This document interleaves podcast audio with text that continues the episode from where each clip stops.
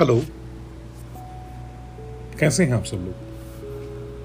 मैं तो मज़े में हूँ और अपनी शाम और अपनी जान के साथ आपके साथ जुड़ने की कोशिश कर रहा हूँ। एक कविता याद आई है, कुछ छोटी सी नज्म है कहते हैं, बिना सफ़र, बिना मंजिलों का एक एक रास्ता होना चाहता हूँ।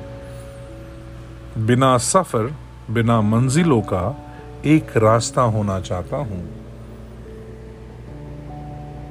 कहीं दूर किसी जंगल में ठहरा दरिया होना चाहता हूँ। किसी दूर किसी जंगल में मैं ठहरा दरिया होना चाहता हूँ।